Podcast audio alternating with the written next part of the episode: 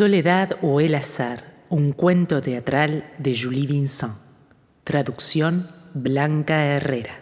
El personaje de Soledad Alcides, estudiante argentina, narrado por Jimena Ferrer. En el personaje de Annabelle Bro, fotógrafa de Montreal, narrado por Julie Vincent. Soledad o el azar en su formato podcast es una producción de la compañía teatral Singulier Plurial con el apoyo del Consejo de Arte de Canadá. Primer episodio. Capítulo 1. La obsesión de soledad.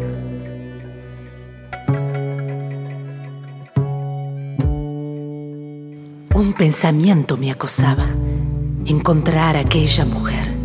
No tenía su dirección, ni siquiera había visto su rostro. Soy el rostro de los otros. Me llamo Bru, Annabelle Bru. En el pasado fui fotógrafa de prensa. Ahora fabrico máscaras con retratos, con fotografías de desconocidos que elijo al azar. Por la noche, antes de dormir, Aplicó una crema sobre las cicatrices que tallan mi cara. Su rostro me obsesionaba. Verla una vez más, preguntarle, ¿cómo estás? ¿Te va bien al menos? ¿Te va mejor que a mí? Recorrí el mundo. Fotografié guerras, terremotos, epidemias, sobreviví. Pero ese hombre, nunca supe lo que le pasó. No llegué a tiempo de tomarle ni una sola foto. Verla de nuevo Hablarle, solo eso quería. Un día el azar que ansiaba llegó por fin. El azar, la lotería de los desamparados. Me llamo Soledad Alcide, soy argentina, escribo historias. Día una profesora de la Universidad de Quebec en Montreal leyó uno de mis cuentos. Era parte de un libro sobre las mujeres de mi familia, memoria y ficciones. La profesora se interesó en esas historias cotidianas de mujeres simples, llenas de coraje. Me invitó a tomar parte de un laboratorio de investigación sobre las mujeres ilustres de América del Norte en la Universidad en Montreal. Participarían estudiantes del Canadá francés y también otros de América Latina. Yo pensaba solamente en una cosa, volver a verla a ella, a la turista, decirle, ¿sabes? No estoy bien no me va bien. Quizás nosotras podríamos conversar.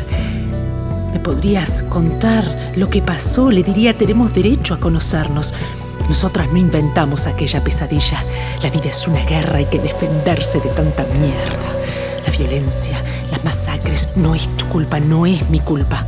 Nosotras no tuvimos opción. Hablaríamos ella y yo. Y luego haríamos una fiesta. Cerré mi valija. Dejé mi país.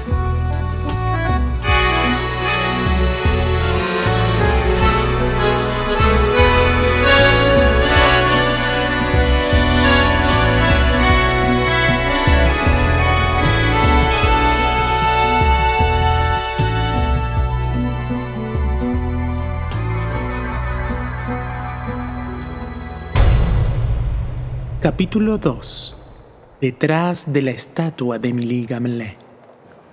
Sabía tan poco de ella. De su bolsillo se había caído un ticket de metro, un círculo con una flecha. En cuanto llegué a Montreal, empecé a vagar por el metro. Caminar sin rumbo me serenaba. El curso estaba por empezar, eso me sacudiría estas ideas. Deambulaba por la ciudad de Montreal buscando una mujer ilustre para el laboratorio la estatua de Jeanne Mans, la reina Victoria, Santa Caterite Cacuita, la Madame Pultuk Putin Snack Bar, la estatua de Milika Mlay, el ángel de los presos políticos. Ah, imaginen si en mi país hubiéramos tenido un ángel así. En 1837, Émilie Gamelin entraba a la prisión du Pied Courant frente al río San Lorenzo, escondiendo en su canasta cartas que llevaba a los presos políticos. Así los prisioneros podían tener noticias de sus familias. El ángel de los presos políticos. Émilie me cautivó. En su propia casa recibía a los enfermos mentales, a los perdidos, a los huérfanos. Estudió medicina, fundó un hospital. Su vida fue la inspiración que yo necesitaba para el laboratorio. Emily Gamelin había encontrado mi heroína. La estación de Metro Berry, mi lugar. No más viajes, no me hacen falta. Detrás de la estatua de Emily Gamelin lo veo todo. Doy la vuelta al mundo, con mi cámara siempre al acecho. Aquí, yo improviso. Emily Gamelin se consagró a Dios. Esta es una sociedad laica, me dijo la profesora. Ella pertenece al pasado, se trata de leyendas vivas, mujeres de hoy, liberadas, laicas. ¿Comprendes? Ella se consagró a Dios, sí, lo sé, le respondí. ¿A quién si no hubiera podido consagrarse una viuda joven en el siglo XIX? Contemporáneas, me dijo la profesora. La quiero viva.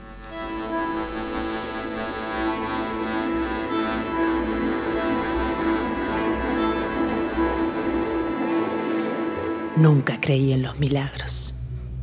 No piensen que porque soy de América Latina todo es mágico para mí. Realismo mágico, diría Borges, it's not my cup of tea. Había decidido volver al oleaje humano de la estación Berry. Había descubierto que la estación Berry era un pasaje hacia el amor, la reflexión, la rebeldía. Pasaba allí horas, días, pero no encontraba mi leyenda viva. Nada, rien. Hasta que un día, una mujer escondida detrás de la estatua de Emily Gamelin fotografía a un hombre. Él tiene un pantalón rojo, rojo brillante. El hombre toma las manos de la estatua como si le hablara. Sí, él le confía su vida a Emily. La mujer se esconde. Se aferra a su cámara de fotos. Es una mujer extraña. Un rojo vivo, ciertamente fogoso. La oigo murmurar. Un fuego que me hace falta. Algo se mueve dentro mío, una atracción inexplicable. El hombre lleva pantalones de un rojo brillante. Llevar rojo es un gesto importante, determinante para él. Y nadie se da cuenta. Ella lo distrae. Lo va a echar todo a perder. Hay que estar muy desesperado para tomar las manos de una estatua a la entrada de una estación de metro. ¿No es así? Eva, ella va a hacer que la policía repare en mí. Mientras miro a la mujer sin rostro, siento una conmoción en mi interior, como si esa fotógrafa aguardara la llave de un secreto. El secreto que yo, Soledad Alcides, he querido sacar a la luz desde hace tiempo. ¿Prepararás una muestra? No le gusta que lo observen. Quizás está loca. No, no, no, no, no, soy yo la que está mal. El cansancio, la soledad, sin embargo, ella me atrae, me perturba. No, se va, la quiero retener. El hombre del pantalón rojo me dio un folleto. ¿Lo quieres? Por culpa de ella, él huyó. Son los inmigrantes, los ancianos, quienes toman la mano de la estatua de Emily Gamelin como último recurso para, para pedir socorro, buscar un poco de afecto, de sostén. Los he visto a menudo los últimos días. ¿Vos creés que Emily lo protege? ¿Será así? ¿Vos pensás que de verdad los escucha? A quienes huyen del exilio, a las mujeres abusadas, a los seres perseguidos. Sabes, yo también soy extranjera. Esta vez sí tenía mi tema. La profesora no podía rechazarlo. La mujer sin rostro, la fotógrafa. Quería descubrirlo todo, saberlo todo sobre ella. Yo la iba a dibujar, a adivinar. Yo iba a contar su historia. Se alejó. Tiene vendadas las muñecas, yo lo vi. Soy un gran cazador, un depredador. No soy una bestia acorralada. Lo que le pasó a mi rostro es una fatalidad de cazador. Eso es asunto mío, solo mío. Capítulo 3. Chocolates de la Patagonia. Solo me quedan unos días para entregar mi proyecto de investigación para el cuento en la universidad. La historia que voy a contar. Hace frío, hay mucha humedad en el metro. La mujer sin rostro no tiene suficiente abrigo. Ha conocido días mejores esa mujer. Así demasiado hermosa, tiene clase, pero no tiene guantes. Hace tanto frío que yo le ofrezco mis guantes. ¿Quieres mis guantes? Nunca. Para fotografiarlas preciso desnudas. ¿Estás en tratamiento? Las halógenas, las luces de neón te molestan. Necesitas ayuda. No, no, no, no, no quiere que le hable. Vuelvo al día siguiente.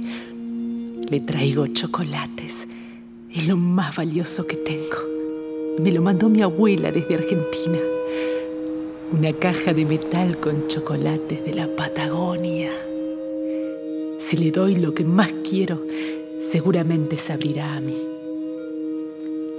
Quisiera ofrecerte. Je veux t'offrir. ¿A, ¿A moi? Sí, sí, a vos.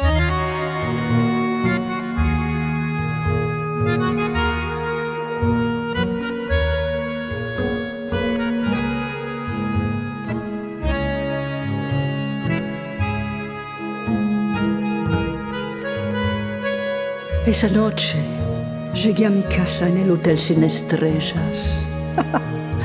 Así llamo al departamento en el que vivo en la calle Sherbrooke. Abrí lentamente la caja de chocolates que me diste. Comí uno solo. Por primera vez en mucho tiempo me quité la máscara y contemplé en un espejo las cicatrices que ornamentan mi rostro. Mi reino es el de las fieras. Durante el día soy como un tigre. Por la noche sueño que vago por las calles de una ciudad desconocida. Camino cada vez más rápido. Empiezo a correr. Una bestia feroz algo, una masa negra sin manos ni pies me persigue. Cuando me vuelvo para ver el monstruo, me despierto empapada en sudor. Es por ella. Ella emana una cosa rara, un olor. Es, sí, es el perfume de Buenos Aires. Desde que ella viene a pararse allí como una estaca. Buenos Aires ha entrado en Montreal. Cada ciudad tiene su olor. Montreal, Túnez, Atenas, San Pablo, Estambul tienen su olor. Buenos Aires tiene su olor. Uno que no se encuentra en ninguna otra parte. El perfume de Buenos Aires se huele apenas uno sale del aeropuerto perfumes sofisticados mezclados con el sudor, la miseria en las veredas, el olor de adoquines y carne asada, la garapiñada dulce y caliente en las esquinas. Entonces se empieza a escuchar el eco de las voces, los pasos de la gente y los coches, las bocinas de los taxis amarillos y negros, el sonido de los bombos. Nunca había conocido una ciudad tan sonora. Nunca una ciudad con tantas calles peatonales. El contraste de los barrios. Una calle que se ve como Haití después del terremoto. Desemboca sobre la avenida de los Campos Elíseos reinventada. Sí, esa chica emana el olor de Buenos Aires. No quiero pensar en el sur cuando estoy en el norte. No quiero sentir el calor cuando hace frío, es humillante. Vos me haces pensar en esa que era yo cuando era bella. No quiero verte más. No quiero que me hables. Es el día siguiente. Me quedan solo un par de días para entregar mi proyecto de investigación sobre el cuento. Allí está ella. Necesito que me hable. Baja los ojos, sobrevuela con la mirada, toma fotos. ¿Qué estás mirando? De nuevo aquí. ¿Por qué tomas fotos de los pies de la gente? Mientras te quedes ahí plantada, seguiré fotografiando pies. Pies. Pies, sí. Pies humanos. Pies que salen por la puerta de par en par hacia el parque Emily Gamelin. No más rostros, pies. Pies. Pies violentos, pies furiosos, tacos carretel, tacos gastados, tacos cuadrados, botas, botas de goma tacos aguja, botines acordonados, zapatillas, botas de anciano, botitas de niño, pies que caminan, pies que sueñan, pies sin horizonte, pies ambos, pies perdidos, pies de miles de estudiantes que pisotean recortes de diario y deforman los rostros de los políticos salpicándolos con la nieve embarrada. Cuando ocurrió el accidente, Había una manifestación como la de hoy. Lo perdí todo. Mis materiales, mis cuadernos, mis planos, mis cámaras. ¿Por qué te digo esto a vos? Que me impedís concentrarme con tu perfume de Buenos Aires a vos. Que me impedís mirar el rostro de los otros. Ella dijo cuando ocurrió el accidente. ¿Qué accidente en Buenos Aires? No, no, no, no me atrevo a preguntarle, no quiero asustarla. En mi país hay gente que se derrumbó de la noche a la mañana, como ella dice. Gente que gritaba en la calle porque tenía hambre. Fue una, una fractura en la historia de la Argentina. Todo el mundo quería irse. Aves migratorias, otra crisis. Pero ¿y ella? Ella también lo perdió todo. Podemos perderlo todo cuando vivimos en el norte. ¿Querrá hablarme de eso? Va a terminar por contármelo todo. La fotógrafa hace foco en un par de zapatos blancos, una mujer que yo ya había visto ayer. ¿Por qué enfocas a esa enfermera con tu cámara? No se toma el tiempo de cambiarse las botas. Perezosa. Arrastra sus pies en el vómito, en el fango. La nieve embarada que penetra en el metro. Ella transporta microbios de aquí para allá arrastra microbios a la clínica, luego a la guardia para terminar infectando a los pacientes del hospital criminal. Probablemente es una enfermera que trabaja en una clínica de la ciudad subterránea. Los pies de la enfermera del metro me hacen pensar en aquella enfermera que me cuidó durante los tres meses que pasé en el hospital después de mi... después de lo ocurrido. La enfermera que me cuidaba tenía las manos secas, nunca la vi. Mi rostro estuvo totalmente vendado durante tres meses. Sentía pavor cuando las manos de la enfermera me cambiaban las compresas. No podía distinguir el techo del piso. No diferenciaba el adentro del afuera. Había perdido por completo la noción de geometría de los lugares la noción del tiempo. Estaba en el Hospital Notre-Dame, una convalescencia interminable en la que viajaba en mi interior entre Montreal y Buenos Aires. Hubieras podido transformarte, consultar a un especialista, a uno bueno. Un cirujano de esos que manipulan la estética de los rostros hubiera podido devolverte la belleza. Preferí conservar la expresión de mi destino, entregarme por entero en el azar de la ciudad, fabricarme máscaras con fotografías, llevar el rostro de los otros. Sos un poema surrealista que canta el azar de la ciudad.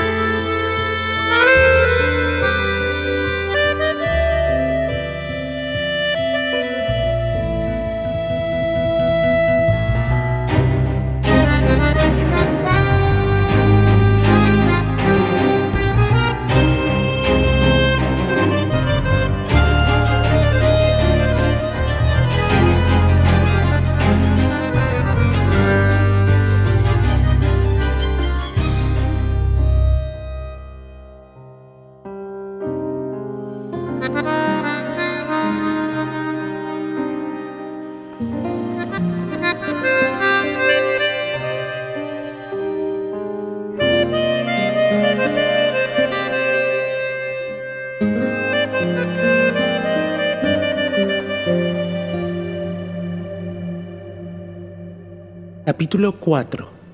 La máscara del zorro y la gallina. Salí de la biblioteca. Era casi de noche.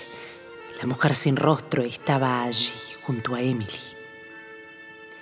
En los cuentos argentinos hay muchas leyendas urbanas, leyenda de los barrios pobres de Buenos Aires. En una de esas leyendas, el personaje sale de la biblioteca con un cuchillo en la mano y se encuentra en la calle con un asesino.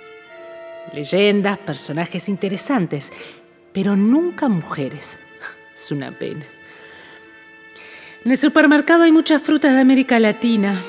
Esta naranja es argentina. ¿Crees un poco? Mi abuelo me regaló este cuchillo. Es como vos, mi abuelo. No habla. Desde hace varios años se ha quedado mudo. Antes sí hablaba, hablaba todo el tiempo. Cuando me entregó este cuchillo me di cuenta enseguida de que no es un cuchillo cualquiera. Es un cuchillo para defenderme. Él y yo no necesitamos hablar para comprendernos. Es así desde hace días entre vos y yo, ¿no? Entre vos y yo es como con mi abuelo. No nos hace falta hablar para entendernos. ¿No? Desde chica trabajé en una gran carnicería. En mi familia las mujeres son carniceras de generación en generación, aunque el propietario de la carnicería era mi abuelo. Mi abuela cortaba la carne, mi madre también. Cuando yo llegaba de la escuela, al atardecer me sentaba en la sala con mi abuelo y mirábamos el zorro. Vos no podés haber escuchado al zorro. Yo lo escuchaba a principios de los 60, soy mayor que vos. Vos no podés haber escuchado Zorro. Sí, sí, sí, yo miraba el zorro. Lo mirábamos en Argentina en los 80, claro, que escuchábamos el zorro. Pero nosotros escuchábamos Zorro al comienzo de los 60. Yo me acuerdo. Sí, yo veía el zorro con mi abuelo. A mi abuelo le gustaba mucho, mucho, mucho el personaje del zorro. Y también el de su amigo, el amigo del zorro. Ese que era mudo, no decía una palabra, lo seguía por todos lados. Ese que lo protegía. Un día intentaron protegerme. No quiero que el hilo de plata que se teje entre ella y yo se rompa. Había humo, me alejé de la multitud por una cajeruela.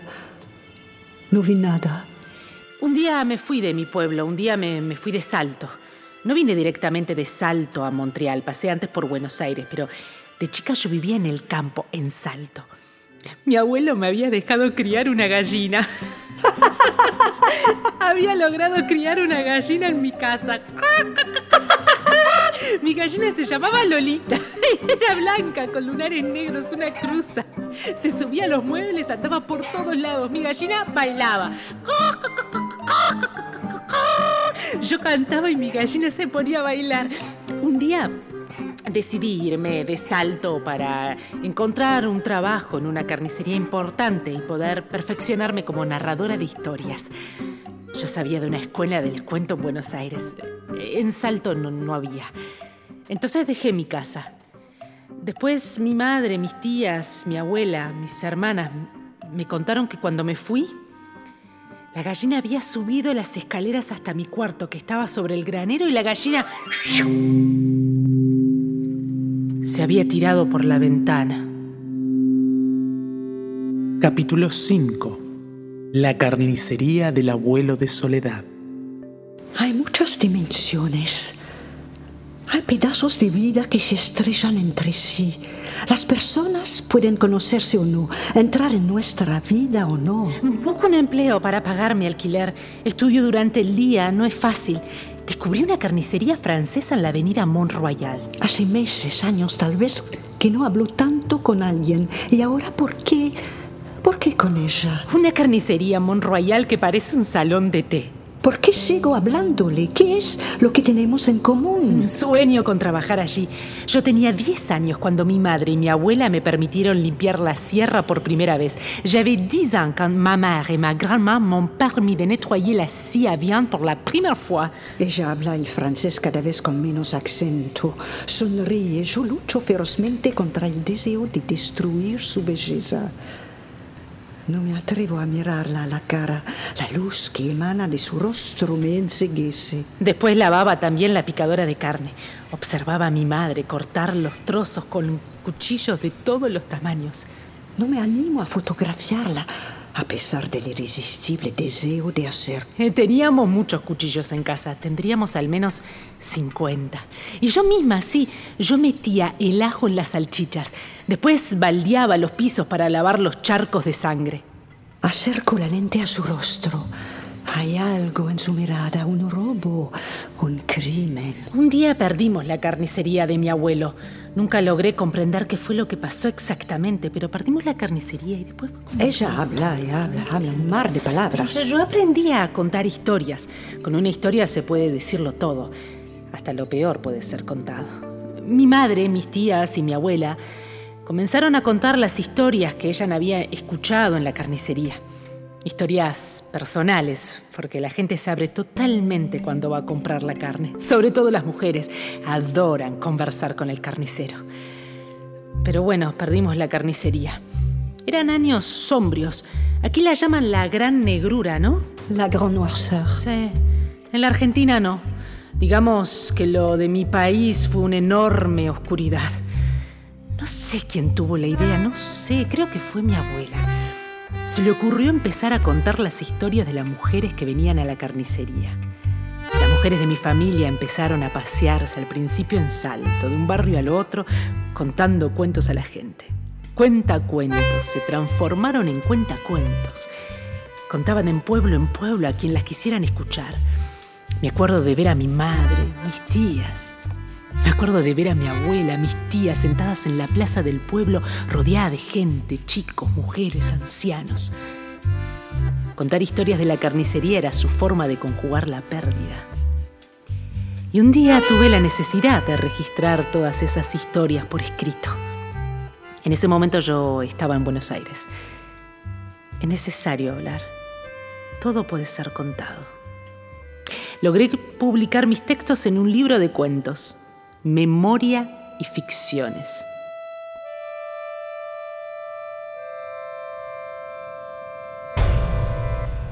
El frío te lo arranca todo, mierda. Es peor que la muerte, peor que la policía. ¡Qué ciudad fea! Me congelé toda la noche en mi cuarto. El frío se la marda. Peor que la policía. Detesto hacer hamburguesas en la Belle Provence todas las noches. Si no me aceptaran en la carnicería francesa. Me gustaban mucho los sándwiches de lomito de Buenos Aires. Son parecidos a una hamburguesa. Pero los hacemos con una carne deliciosa. ¿Estuviste en Buenos Aires? Vos conocés Buenos Aires. ¿Viajaste a América del Sur? ¿Qué querés? Decime. Permitime grabar tu voz. Sos una pesada. Con una condición. Te tomo fotografías. En la biblioteca encontré un viejo ejemplar de la revista donde trabajaste en los años 70. Estás bien informada por lo que veo. Había una foto tuya. ¿Cómo me reconociste si no me viste nunca antes de mi accidente? Vi tu nombre en el portafolio. Anabel Bro. ¿No es ese tu nombre? En la revista hay fotos tuyas del autor argentino Julio Cortázar. Ah, Cortázar amaba Montreal. Yo lo fotografié a él y a la joven escritora que conoció aquí. Les tomé fotos cuando empezaba su romance cerca del Mont Royal. ¿Era fotógrafa profesional? ¿Retrataba a celebridades? ¿De verdad conociste a Julio Cortázar? ah, cuando era adolescente, una película me marcó para siempre, Blow Up, de Antonioni. Cortázar escribió el cuento que inspiró el guion. Fue por esa película que estudié fotografía. Más tarde empecé a hacer fotoreportajes y entonces conocí a Cortázar. Yo tenía 27, 28 años. Cortázar escribía cuentos improvisando, como los músicos de jazz. Me fascinaba. Para de moverte. Al leerlo me salen chispas de la cabeza. Recién después de un rato puedo empezar a pensarlo. Una pregunta más, ¿puedo? ¿Otra más? Háblame del mal. ¿Qué mal? El que nos rodea el que da miedo, el silencio del mal, el que deja huellas, el mal que vos buscás en el rostro de los otros. Yo no lo busqué. El mal me cayó encima. Nosotras nos conocimos antes, ¿cierto? El azar preparó el camino para este reencuentro. Nos conocimos cerca de la estatua de Emile Gamelin. Fue una coincidencia. Nunca pensé que terminarías por hablarme por más que haya querido permanecer hundida en el fondo del mar. Los monstruos siempre terminan por emerger. Es la ley de gravedad. Tambores en el metro, ¿escuchas? Otra manifestación en la calle Saint-Catherine.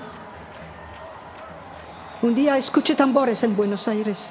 Buenos Aires es un caos mágico. Ese día yo estaba sentada en un banco de plaza, tranquila. Estaba en Buenos Aires para hacer una nota sobre la, sobre la gente de la calle. Trabajaba para una revista importante. Estaba sentada en un banco de plaza y leía un libro de Julio Cortázar justamente. Arrojé el resto de mi sándwich a la basura sin mirar.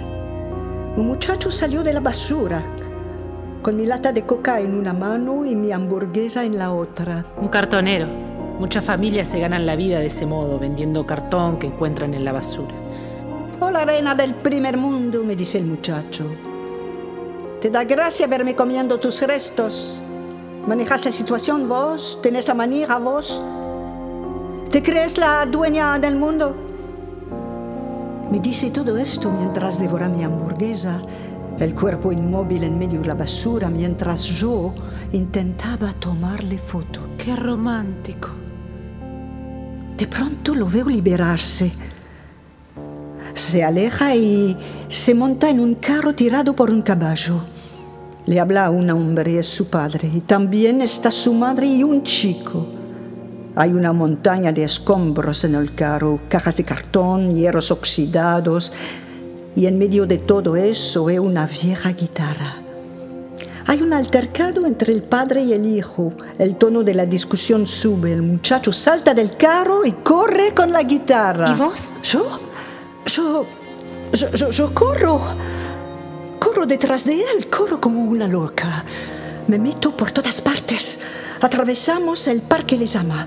Nos adentramos en un laberinto de calles de Buenos Aires. Seguimos corriendo hasta hasta que de un salto él sube a un colectivo. Y me subo también.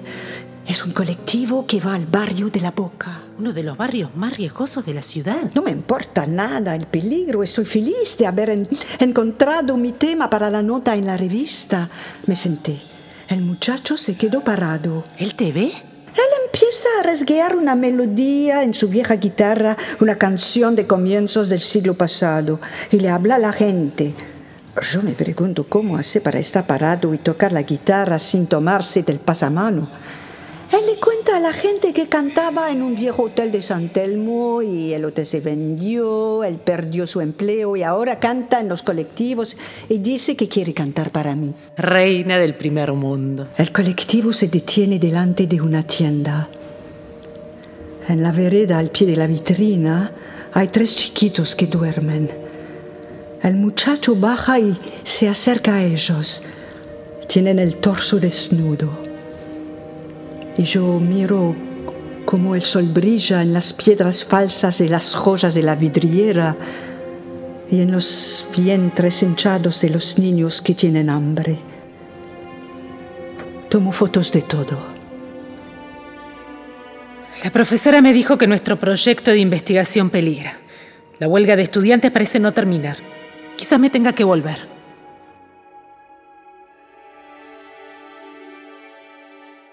Capítulo 6. Persecuciones. Ayer la seguí. Ella come mientras camina. No come mucho, que digamos, naranjas y chocolate. Entra en el café que está al lado del pabellón Judy Jasmin de la universidad. Todo el mundo habla de la huelga, pero Soledad, yo la sorprendo hablando con su profesora. Al principio le habla de la huelga también. Habla de su situación aquí, habla de literatura, habla de su tema para el laboratorio. Le está hablando de mí. Yo soy su personaje. El personaje de su investigación para el cuento. El tema principal de su tesis. Le informa todo sobre nuestras conversaciones. Las tergiversa. Todo lo que yo le he dicho está registrado. Soy una ficción para ella. Lo que es fuerte en tu proyecto, le dice la profesora, es el encuentro. Y además, dice Soledad, es una historia real. ¿Una historia real? ¿Qué historia real? ¿Qué encuentro? ¿De qué habla? Al salir del café toma el metro. Debe estar extenuada porque me ha dicho que adora caminar. Yo también. Subo al metro. Ella lee sentada en su vagón. Yo puedo verla con mi zoom desde el otro vagón.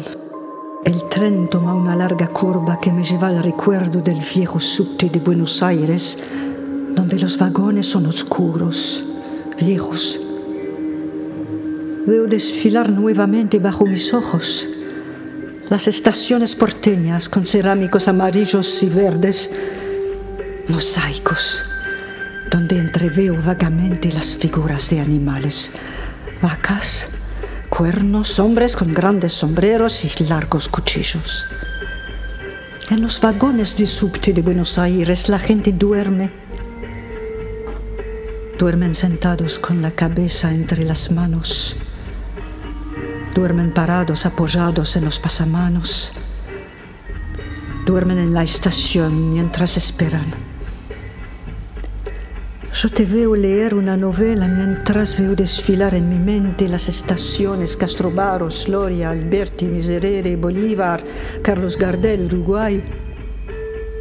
Soledad baja en la estación Boudry.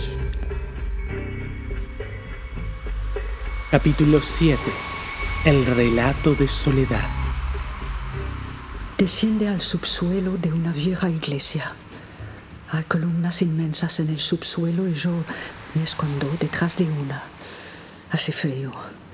Las personas reunidas allí mantienen gorros y guantes puestos. Cada uno habla a su turno. Muchos parecen extranjeros. Y ahí veo, pero sí, es él. Reconozco el hombre del pantalón rojo. Lo veo. Él cuenta que era contador público en Valparaíso, Chile. Cuando le dijo a su padre que era gay, su padre lo golpeó a puñetazos. Su madre y su padre lo denunciaron por esto y lograron que lo encarcelaran. Después le robaron a su casa. Reconozco a otro tipo que había visto en el metro y cuenta su historia. Es un travesti con un tapato de piel que confía sus penas de amor. Y ahora otro, otro va a hablar. Es el turno de Soledad. Comienza a contar su historia. Hermano chileno, tu testimonio es muy conmovedor. Gracias por el folleto que me diste el otro día. Les agradezco a todos por querer escucharme. No sé por qué les cuento esto escucho sus historias y están aquí conmigo y no es fácil, no, no, no es fácil para nadie en este momento. No logro que me contraten en la carnicería porque tengo acento, porque soy mujer, porque a la noche trabajo haciendo hamburguesas en la Belle Province. Durante el día hago mis tareas para la universidad. Estudio, estudio sobre la oralidad. Estoy haciendo una maestría sobre el cuento oral. Tengo un tema maravilloso, ¿saben? Un tema extraordinario. Se trata de una mujer fotógrafa, una mujer que tiene una historia increíble. Me gustaría hacer un libro sobre este tema, pero desde hace una semana no hago más que pensar en mi abuelo. Mi abuelo murió. No logro hacer avanzar mi cuento y, debo entregarlo. No, sabía con quién, compartir esto. No, conozco a nadie aquí, no tengo amigos, no tengo con quién hablar. y hay algo, algo que tengo necesidad de contar. Me llamo Soledad. Soy argentina. Quizás no debería estar aquí. Me dieron el folleto en el metro. Mi abuelo murió hace una semana. Yo tenía ocho años. Era una mañana de primavera, una mañana luminosa de primavera. De pronto veo a mi abuelo llegar a casa baboleándose como un borracho. Mi abuelo había pasado la noche fuera. La noche anterior había venido a casa dos hombres a preguntar si él tenía la llave de la casa de al lado. Mi vecino no está, respondió mi abuelo Parco. Alguien nos dijo que vos tenés la llave, ¿verdad? ¿No? Le preguntó el otro hombre que traía un arma. Mi abuelo miraba el piso. Yo estaba ahí, tenía ocho años, todo esto que les cuento yo lo vi. Mi abuelo acaba de morir y no entiendo por qué me pongo a recordar todo esto día y noche. Bueno, como sea. El hombre armado le dijo a mi abuelo, ponete un abrigo y seguinos. Vamos a dar un paseíto. Mi abuelo salió con ellos. Entonces todas las mujeres de la casa éramos todas las mujeres. Mi madre, mi abuela, mi tía, mis hermanas. Todas ellas se pusieron a mirar por la ventana. Lo vieron alejarse por el campo. El del arma lo empujaba a mi abuelo para que caminara más rápido. Era una noche sin luna. Yo, yo me preguntaba, ¿pero qué miran? Apenas pudieron verlo llegar a la casa de al lado. Mi abuelo abrió la puerta. Entraron los tres y la puerta se cerró de un golpe seco. ¡Pam! Y después... Yo me acuerdo. Pusieron música. La única grabación de piano que teníamos en casa. La escuchamos durante toda la noche. Cuando amaneció y mi abuelo volvió, se había transformado en un viejo. En unas horas su pelo se había vuelto todo blanco. Tenía el aspecto de un insecto. Después de esa noche, nunca más volvió a pronunciar una palabra en toda su vida. Tarde esa mañana, mi amiga Luciana y yo salimos hacia la escuela. Caminamos y Luciana me preguntó, Soledad, ¿no escuchaste cómo aullaba el viento anoche? Yo le dije, no, no, no. Mientras juntábamos frambuesas al borde del camino, arrancábamos ciruelas rojas de un árbol en el camino. Parecían pajarracos chillando. Siguió, no, no, no. Dije yo, sí, como un animal aullando un chico llorando. Mi amiga Luciana seguía y seguía. Sus ojos me miraban fijo, buscando una respuesta. No, no. Mis tías y yo escuchamos un disco, un gran pianista toda la noche. Le respondí con arrogancia, mientras aplastaba con tanta fuerza las frambuesas que tenía en la mano que el jugo rojo de la fruta chorreaba y caía en el camino. Muchos años después supe lo que había pasado esa noche y muchas otras durante aquella época horrorosa. Gracias. Gracias. Muchas gracias por haberme escuchado.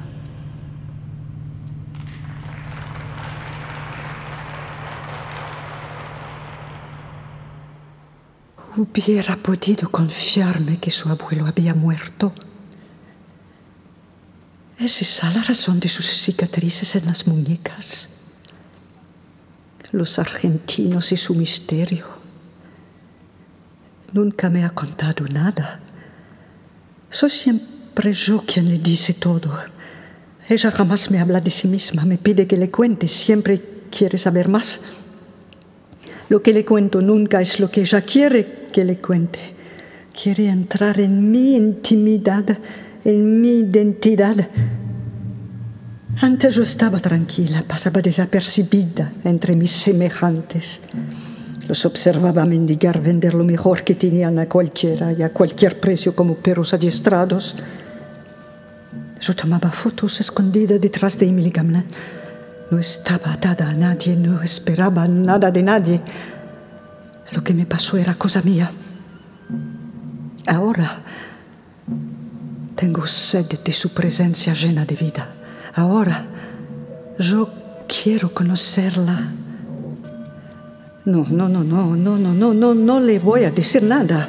No, no, le voy a decir cualquier cosa. Le hablaré de banalidades, la nieve, la nube, la las palomas, las personas, las calles cortadas, la construcción, la corrupción, la próxima elección. Cuando pienso que le ha contado todo sobre mí a su profesora en la universidad, está decidido. Voy a continuar con mi proyecto fantástico, sin vos. Mis máscaras, mis retratos, mis fotografías, todo será sin vos como antes. Una odisea humana abracadabrante de cientos de retratos. Todo el oleaje humano de la estación Berry. Voy a, voy a exponer en la Galería Simon Blay, en la Galería Lacerte. Voy a exponer en, en, el Museo de Arte Contemporáneo, en, en, el Metropolitan Museum of New York, yes, yes, yes, New York, en Estados Unidos. Todos verán mis máscaras. Está decidido. No la veré nunca más.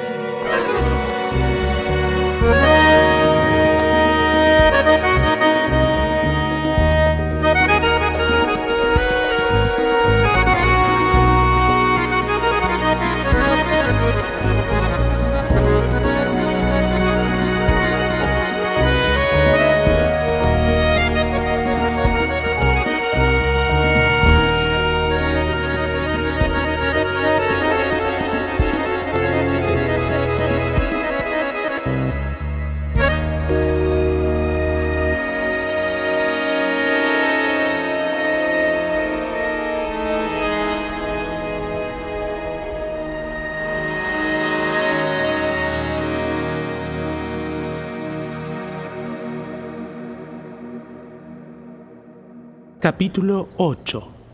Blow Up. Me doy cuenta de que la espero. Hace una semana que la espero. Quiero verla. Vine hasta aquí corriendo. La extraño, la extraño mucho. Olvido ponerme eh, los anteojos oscuros. En el mismo momento en que lo estoy pensando, ella aparece. Afuera nieva. Oigo ladrar a los perros, los perros de los indigentes que duermen en la vereda. Adelgazó. En una semana se vino abajo, una ramita parece. Atraviesa el pasillo, avanza hacia mí. Yo no quiero que, espero que no sepa que la he seguido, no quiero que sepa que la he seguido, pero por cómo sonríe puedo ver que ella desconfía. Me dice... Leí mucho para mis trabajos, 11 libros en una semana. Le preguntó, ¿qué leíste? Julio Cortázar. Leo a Julio para atraparte mejor. Me dices eso, así, como si nada. Te, te, venís arrebujada en tu ropa negra, estuviste bajo la nieve, la nieve se desliza por tu tapado, la nieve cae sobre los sin techo que, que se calientan con sus perros y vos, vos estás aquí. Vos que le contaste a tu profesora en la universidad que soy yo un, un objeto de estudio. Me seguiste, sé que me seguiste. Te confesaste con un grupo de inmigrantes en el subsuelo de una iglesia. ¿También estuviste allí? No me merezco yo tus confidencias. ¿No soy digna de tu confianza? Mi confianza. ¿Acaso vos me considerás digna de la tuya? Dame tu cámara. Le saco la cámara de las manos y comienzo a fotografiarla. Su rostro está descubierto.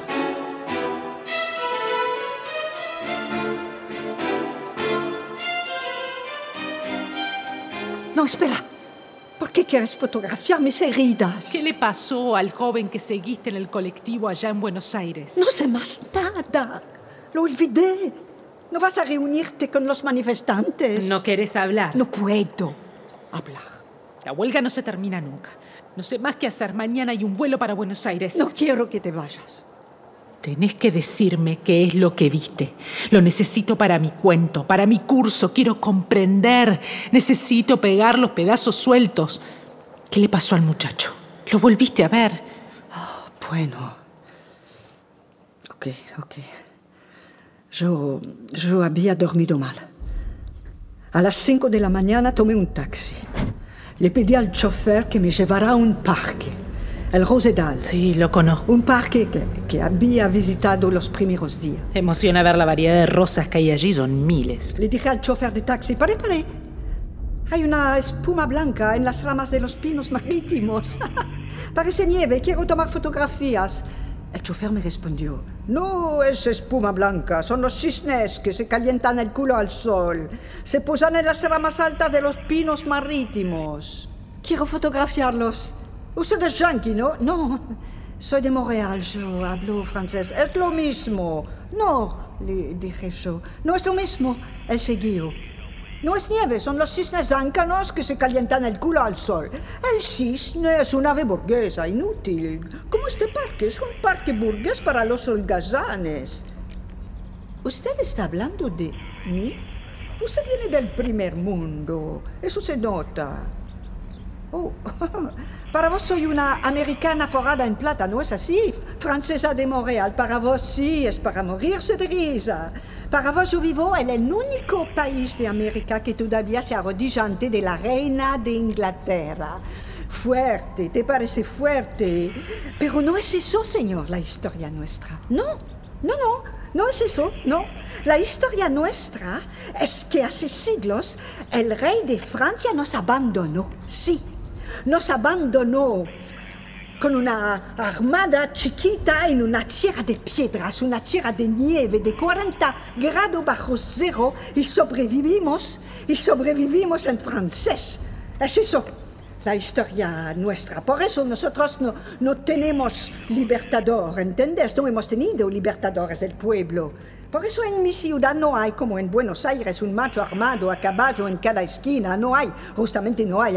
Hay una cruz sobre el Mont Royal y en nuestros billetes el retrato de la reina de Inglaterra. Mira, aquí, aquí te doy uno. Sí, sí, sí, tienes razón. Es para morirse de tristeza, pero es así. Ok, adiós compañero, hasta luego muchacho, que lo pases bien. Me bajé del taxi temblando, enojada conmigo por haberme dejado llevar. Mi nota para la revista no avanzaba, no, no tenía ni una sola foto que mereciera ser publicada. El parque estaba desierto. Empecé a fotografiar los cisnes blancos sentados en las ramas altas de los pinos marítimos. Había una loma, me subí, subí, entonces, entonces vi el lago de Palermo al sol. Parecía un mar de diamantes. Subí más arriba, había dejado mi cartera en el banco. Apenas me había alejado un paso cuando lo escucho. Canta. Reconozco su voz. El muchacho del colectivo a la boca. Sí. Lo veo sentado en mi banco. Qué guapo es. Ojea mi pasaporte. ¿En Palermo? ¿Te había seguido? ¿De, de qué hablaron? Quiero saberlo todo. Tenés que decírmelo todo. En tus propias palabras, en tu modo de decir. Jamás podría yo escribir como vos hablas. Es necesario que venga de vos, Anabel. Soledad, me doy cuenta que ya no llevas vendadas las muñecas. Las cicatrices empiezan a cerrarse. ¿Qué, qué pasó entre vos y aquel muchacho? Él quería que le tomara fotografías mientras tocaba música. Me dio cita en la calle Trois Sergents. Tres sargentos. Sí. Él me dijo que iba a tocar el bombo con su grupo y que yo podría tomar fotos de ellos. Me dijo que iban a hacer explotar la ciudad al soñar de sus parches. ¿Por qué te cuento esto? ¿Por qué hablar de esto? No me preguntes más, no escarbes más en mi vida. Desde, desde, que te conozco todo va para atrás. El pasado es nada, el pasado es horrible. El aire es irresistible, no me siento bien. Ella se desmorona de debilidad, de cansancio. Le friego la frente con nieve. No quiero que intervenga la policía.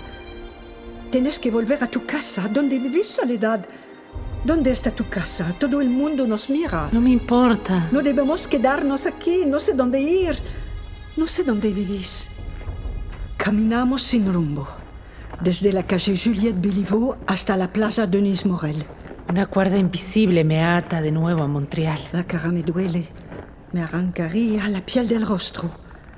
Damos vueltas en redondo, Metro Berry. Le pregunto al boletero cuál es la línea más larga. La línea naranja, me dice el hombre. Mide 30 kilómetros de largo. Son 31 estaciones. ¿No te dice que tu cara se parece a un cráter lunar? ¿No te dice que pareces un cuervo moribundo? En el vagón la gente duerme, como, como en el subterráneo de Buenos Aires. Vos también dormís la cabeza contra el vidrio. Sueño despierta. Sueño con Julio Cortázar, me dice, hubiera querido vivir la vida de un insecto. Me escaparía a una isla desierta. Sueño con Cortázar mientras un hipopótamo mete sus pezuñas en su comida grasienta frente a nosotros. Your daughter is sick? Me pregunta una mujer que vi entrar en el metro. Es una anciana indígena, una mujer del Gran Norte. Tiene cicatrices en el rostro como yo. Siente alguna afinidad, presumo. Le respondo no. Mi hija no se adapta bien al mundo actual. Your daughter is sick? Su hija está enferma, insiste. She likes red lipstick.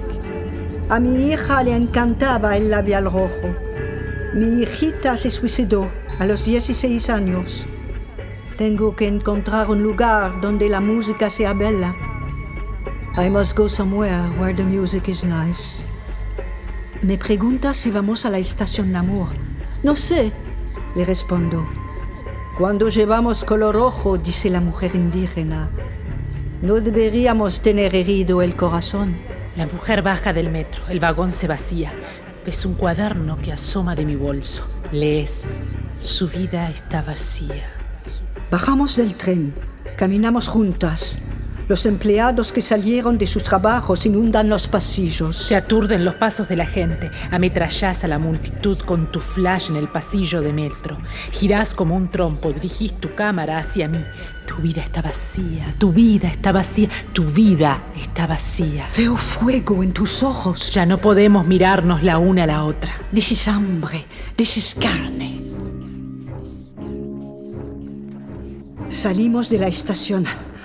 Nos metemos en el frío. Seguimos caminando. Las calles de Montreal son fosas abiertas en un cementerio. Corremos hacia una carnicería. En Buenos Aires no es posible mirar el cielo al caminar. La gente se cae y se quiebra el tobillo. Las veredas están llenas de baches. Con los bancos de nieve ya no reconozco la ciudad. Sin vos estaría perdida. A la carnicería, insistís. Un bife, uno bien grande. Te llevo directo al hotel donde vivo. Un hotel sin estrellas. Pasamos por encima del mendigo que vive en la entrada. Subimos corriendo los pisos uno tras otro. Lo abominable se acerca. Quisiera ladrar como un perro. Tu casa es una fiesta. Te sorprende ver el lugar limpio y blanco. Lámparas lujosas. El piso de roble lustroso. Desde la puerta del balcón veo unos adolescentes en la calle. Patinan detrás de la pantalla que forman los árboles. Abrís la puerta que da al balcón. Una silla agujereada, cacerolas rotas, la parrilla bajo una tela plástica. La nieve entra en la habitación. Encendes el asador en el balcón. El cuarto se llena de humo. Nunca estuve ligada a la vida como en este momento. Soledad, no me vengas con eso. Vos y yo no somos una familia. No sos mi hija. Lo que veo cuando te miro es más tolerable de todo lo que he sufrido. Nosotros los del sur seremos siempre la periferia. Mi abuela contaba nuestra historia de pueblo en pueblo. Vos también tenés que contar. Nosotras no inventamos aquella pesadilla. No podés callarte. Prendo las velas. Vos entrás con la carne asada. Comemos. Cortas la carne con un cuchillo que tenías prendido al cinturón. Pones el cuchillo en tu boca con un trozo de carne. El jugo de la carne chorrea por las comisuras de tus labios. ¿Quién cuenta cómo sigue? ¿Vos o yo? Estaba en Buenos Aires en mi cuarto de hotel en diciembre. Pensaba en mi próxima exposición, ordenaba mis cosas. De pronto descubrió allí en el cuarto una puerta bloqueada detrás de la cómoda que no había detectado antes. Quiero ir a ver qué es lo que hay detrás de la puerta. Corro la cómoda, abro la puerta. Da un cuarto vacío. Desde la ventana del cuarto vacío veo rostros a lo lejos, cabezas que se agitan alrededor de gomas encendidas. Abro la ventana, escucho ritmos que me arrastran hacia otro mundo. Escucho el sonido de los bombos que crece y crece, gritos que vienen de todos lados, el estruendo de parabrisas al quebrarse. Por encima de las llamas reconozco las siluetas de quienes baten las parches. Es ridículo, pero en mi cabeza escucho en ese momento la letra de una canción de Richard Desjardins de mi país. Toucher du doigt la peau de ton tambour. Abro la ventana para escuchar mejor. El sonido de los bombos me recuerda al tam-tam de Mont-Royal. Entonces yo vivía en, en, la rue Esplanade. El humo de gomas quemadas entra en el cuarto. El reloj de la cómoda marca las dos y media de la mañana. Me visto rápido y bajo a la calle. El estruendo de cacerolas y bombas me llama. Cruzo la calle Tres Sargentos. Es ahí. ¿Es ahí? Es ahí que vi a la turista. Es ahí que te vi a vos. Estabas ahí, con los que batían los bombos. El muchacho está ahí. Son unos doce que baten los parches alrededor del fuego. Están desenfrenados. El joven me aprisiona las manos para decirme, tienes que fotografiarme, tienes que hacer un reportaje sobre nosotros, eso. Es en todas partes, ¿me entendés? No solo aquí en el barrio. Buenos Aires, Rosario, Córdoba, Santa Fe, Mendoza. Todas las grandes ciudades del país se movilizan por el hambre. Las privatizaciones de empresas públicas han dejado en la calle a miles de trabajadores. El país está destruido. Decretarán el estado de sitio, pero nosotros les gritamos, metanse en el culo su estado de sitio. Eso es lo que tenés que fotografiar. Empezás a ametrallarlo con tu cámara. Fotografías al muchacho que grita mientras golpea su tambor de guerra. La conciencia del mundo es esta explosión, este trueno. Corres para todos lados, tomás fotografías de la ciudad y sus disturbios. Todo arde, la gente grita, las personas se sublevan, juntas, unidas. No se van a dejar desvalijar por una economía de mierda sin rebelarse. La gente en la calle da prueba de su coraje. Atrapó la imagen de una anciana que hace estallar una vidriera. Prende fuego a los maniquíes Vuitton, a los maniquíes Chanel. Me doy cuenta de nuestro fracaso. Escucho el grito de los sueños destrozados de América mientras corro por esa ciudad que brama. Miles de personas marcan el ritmo de sus frustraciones en sus viejas cacerolas. La crisis de la mitad de mi vida es una vidriera que estalla. No he mirado nada, pero la luz de mi ciudad es mi amiga. Canta un ciego al azar de las calles. Me tomo fotos, una tras otra. Sus ojos se iluminan. Mi humanidad me hace sentir que todos somos la voz de una misma miseria. Mi patria es el pulso de una guitarra, algunos retratos y una vieja espada. Pero desde atrás, un hombre que vos no ves te inmoviliza, un hombre mucho más grande que vos te inmoviliza con una barra de hierro. Me aprieta el cuello con la barra de hierro, me ahogo. Me pone un trapo sobre la cara, apesta a nafta, hambre, hambre. Me susurra al oído. Yo le digo, soltala, loco, estás enferma, es una turista. Pero fue demasiado tarde, demasiado tarde. Te prendió fuego no reaccioné antes? ¿Por qué? El desconocido me arranca la cámara de las manos. Siento un flash sobre mí. Mi cabeza va a explotar bajo el trapo que arde. ¡Déjala! ¡Sos de la policía, vos! ¡Sos de la policía! ¡Estás loco! Hermoso, sos un sádico. Trabajas para los milicos, ¿eh? Para la cana. Ya no veo más nada. Mi cara arde. Escucho los gritos. ¡Que se vayan todos! ¡Que se vayan todos! Me saqué la campera. La tiré sobre tu cabeza. Las llamas habían vuelto humo.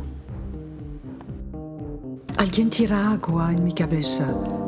El fuego se apaga. Metí el cuchillo por última vez en el vientre del hombre que te atacó. Mm. Cayó al suelo. Ya no se mueve. El fuego se apagó, pero las quemaduras son espantosas. Oigo la voz de una muchacha. Oigo tu voz. Mi voz que grita. Le quemó la cara. ¿No ven cómo está sufriendo? Llamen a una ambulancia, llamen a la policía, a la embajada, que se la lleven al hospital lo antes posible. Saqué mi cuchillo del cuerpo inerte del hombre. La cana estaba llegando. Salí corriendo. Huí despavorida hasta la otra punta de la ciudad. A la mañana siguiente tu foto apareció en todos los diarios de América. El desconocido que te atacó nunca fue identificado. Después hubo un largo silencio entre nosotras. Durante un momento no se oyó ni un solo auto deslizarse por la calle Sherbrooke. El silencio sordo de la nieve entraba en la pieza. De pronto un grito. Soledad se sobresaltó. Le dije, nada, juegan al hockey afuera. El muchachito acaba de hacer un tanto en la pista. Me preguntas. ¿Tenés algo para el postre? Y te digo sí. Tengo chocolate. Chocolate de la Patagonia.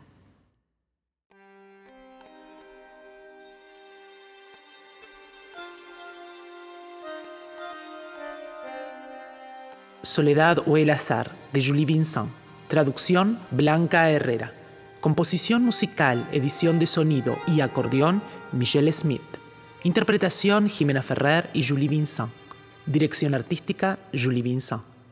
Esta producción fue realizada por la compañía de teatro Single Plurial con el apoyo del Consejo de Arte de Canadá.